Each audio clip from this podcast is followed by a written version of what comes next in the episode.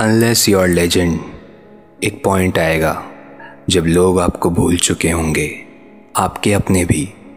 ये सोचकर बड़ा अजीब लगता है, लेकिन किसी के पेरेंट्स उसके भाई बहन बच्चे और उसके पार्टनर के बाद जनरली लोग उसे भूलने ही लगते हैं। दो तीन जनरेशन के बाद आपको ऐसे भुला दिया जाता है, कि जैसे कि आप कभी थे ही नहीं। इसलिए फेम इतना अट्रैक्टिव लगता है लोगों को। क्योंकि ये हमें इमोटैलिटी पर एक चांस देता है। मरने के बाद भी हम लोगों की यादों में ज़िंदा रहेंगे। दुनिया मेरे लिए केयर करेगी। आई विल मैटर और ये लेगेसी या निशानी ना छोड़ पाने का डर बहुत लोगों को सताता भी है। भुला दिया जाना हमें मृत्यु से भी ज़्यादा डरावना लगता है।